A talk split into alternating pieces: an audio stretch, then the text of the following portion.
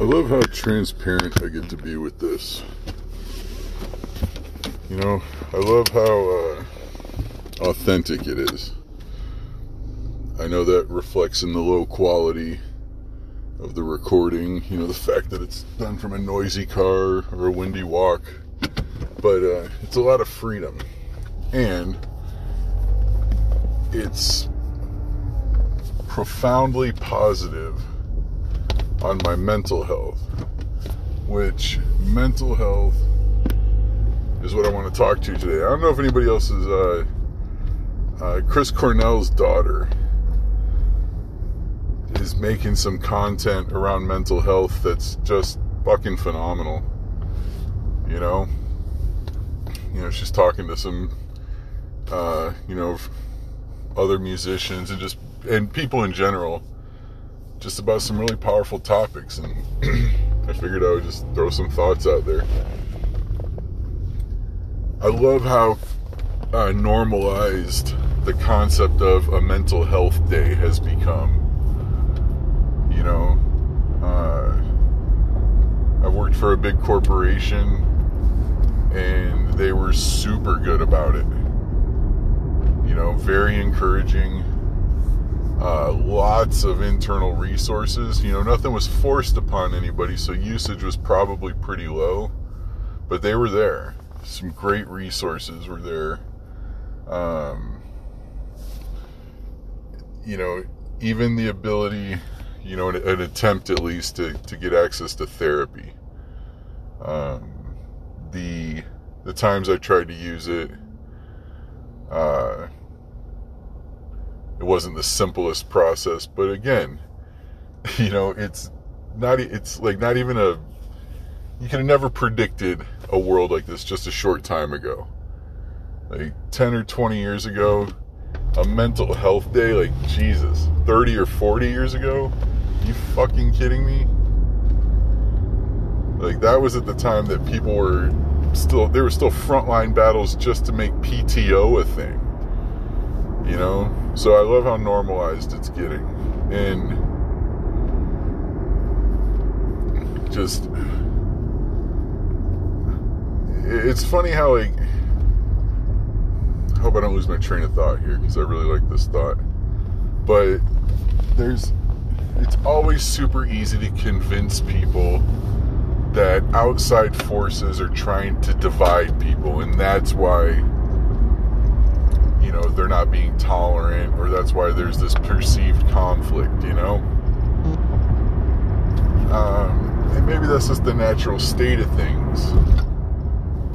But like there's no hidden efforts uh, like to do that. There's just not you know? It's just kind of the way things naturally fall into. So but my point is and i knew this is where i was going to get into the weeds Bring it back, Brandon. All right, the uh,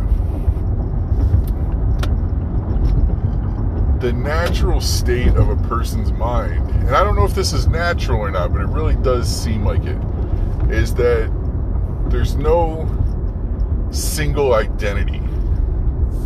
This is at least is not my experience.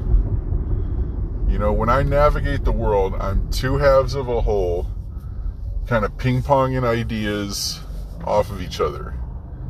Yes, no, left, right, fast, slow, you know, here, there, like, like the, you know, just the representation of the decision that always has to be made in the moment.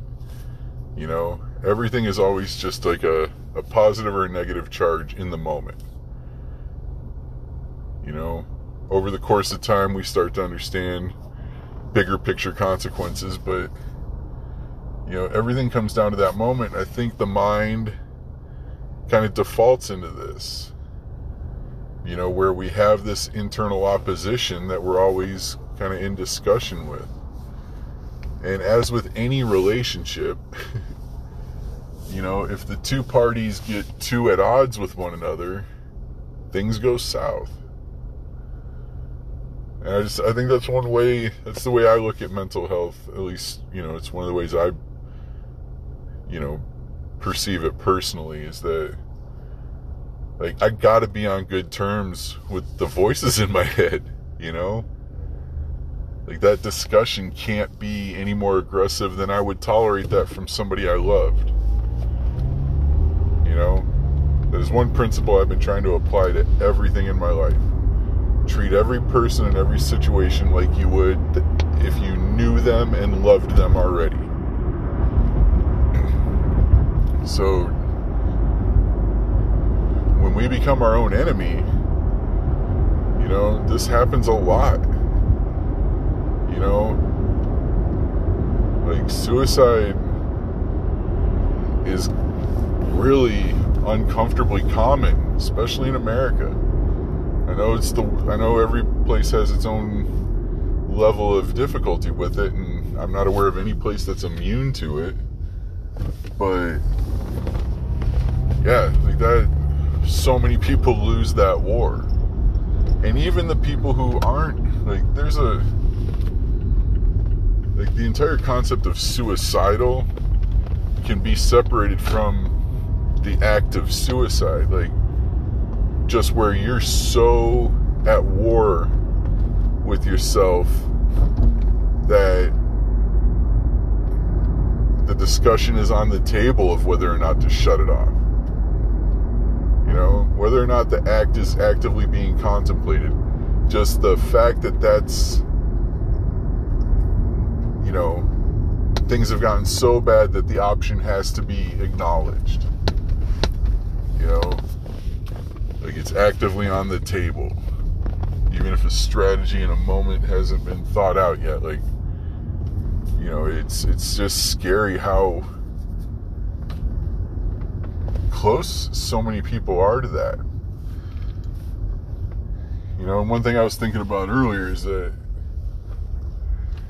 the people who always struggle with a little bit of mental health issues are kind of way better equipped than people who haven't.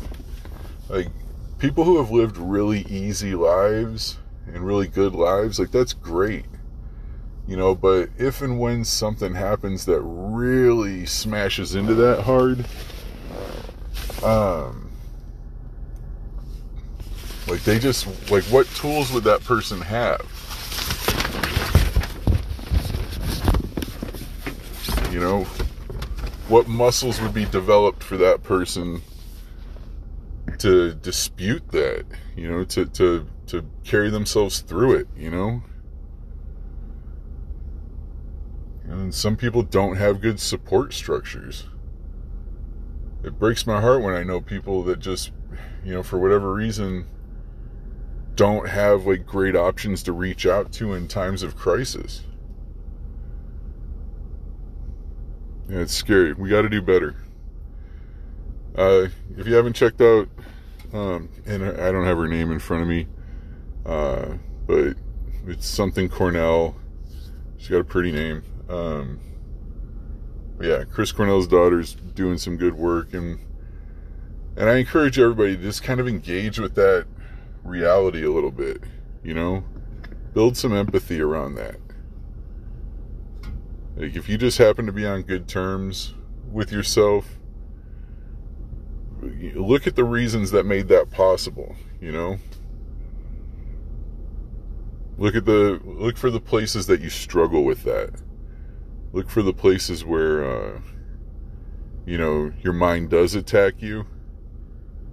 And think through what that would be like if it was attacking you in other ways. Like how you looked or how successful you were or how valuable of a partner or friend that you are. Like just anything. Like just try to put it into some areas that you see other people struggling with that you don't.